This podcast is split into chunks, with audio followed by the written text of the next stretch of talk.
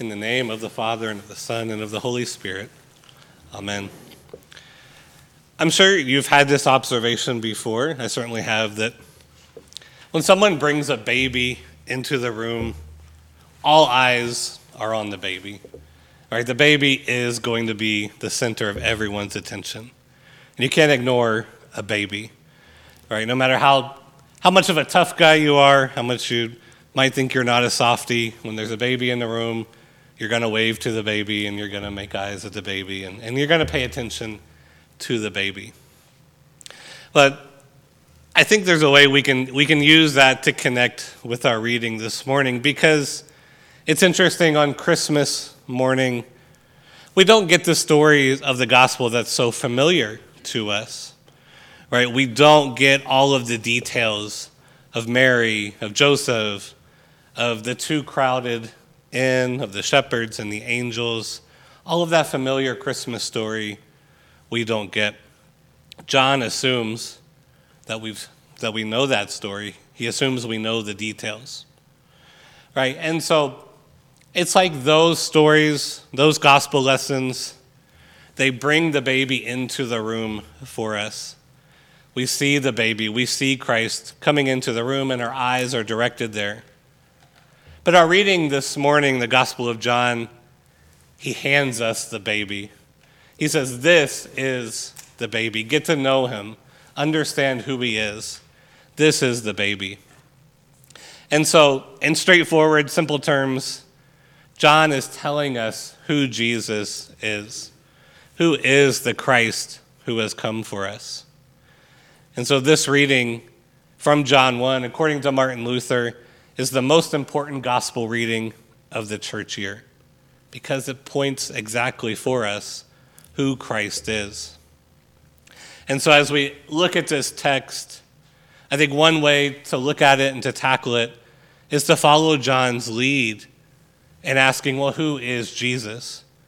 And what John does for us is he gives certain titles, he ascribes to Jesus particular titles. So, for example, first, John says that Jesus is the Word. The word's a familiar Greek word, logos, and he's saying Jesus is the Logos of God. That Greek word, logos, that's where we get our word logical. And logos is this big, encompassing word that means everything that is reasonable and rational. The logos is the fabric and the principle which makes the world make sense.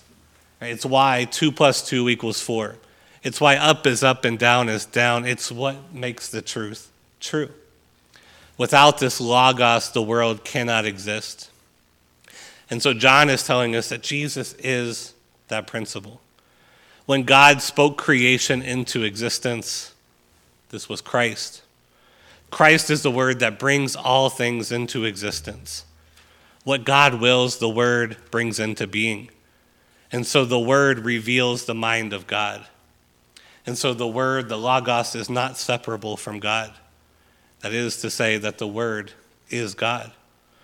We say that Christ is the only begotten Word of the Father, the Word that's always flowing from God and is always identified with God. They are one. As Christ says, I am the Father, are one. And so John wants us to know that the, that the Jesus we see in Luke chapter 2, the Jesus we see in the familiar Christmas stories, that is God that baby in the manger reveals to us perfectly who God is. And so, if we want to see God, if we want to know God, we will see him in the person of Jesus Christ. And so, whoever receives the word, that is, whoever receives Christ, is receiving the fullness of God. The second title John gives to Jesus is that he is life. John says, In him was life, and the life was the light of all people. Later in the gospel, in John 11, Jesus will say, I am the resurrection and the life. Right? In calling Christ the life, John is doing more than just saying Jesus is a living person. Of course, he's a living person. But he's telling us that Jesus is the author and the source of life. That means wherever Christ is, their life will be also. We see this throughout the Gospels as well. Jesus raises the dead, he heals the sick, he brings forgiveness of sins. And it's not because he's just a miracle worker, it's not because he's a magician of some sort. Right? In ancient times, there were magicians and healers who claimed to be able to raise the dead and heal the sick. And we have no idea if those stories are true or not. But the point in the Gospels is that Jesus doesn't raise the dead or heal the sick through magic. Instead, Jesus is sharing himself with those because he himself is life. This also means that he is eternal life. He's life that doesn't end. We know John 3:16 so well, for God so loved the world that he gave his only begotten son that whosoever believes in him should not perish but have everlasting life. It's not an economic transaction of sorts. It's not that eternal life is a payment for living a good life. It's more that Christ is given to us and because Christ is given to us, we have life never ending. We open up our hands and we receive this baby and we have life. He is giving himself to us. Christ is life. And when we receive him, we receive life. The third title John uses for Christ is the light. This is to say that Christ shows all that is true and good. He dispels sin and darkness. Everything sinful and dark in us, Christ dispels.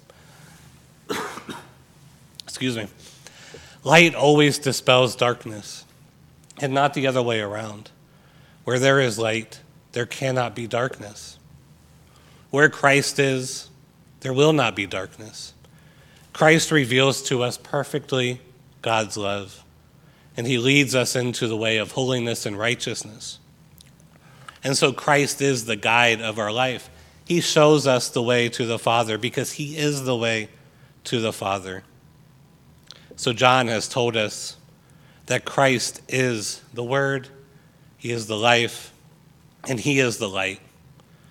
And so this morning, in the quietness of this morning, we celebrate that the Word, the life, and the light has become a baby for us, a baby quietly laid in the manger for us.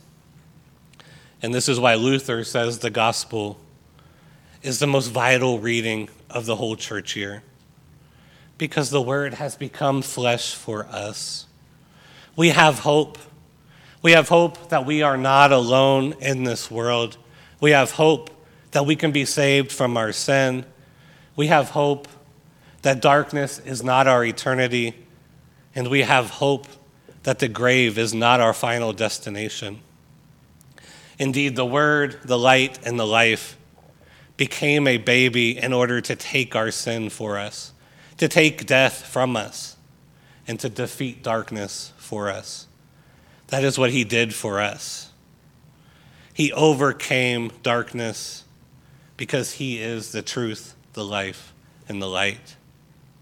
And as John tells us, Christ has become a child so that we also be made, can be made children of God.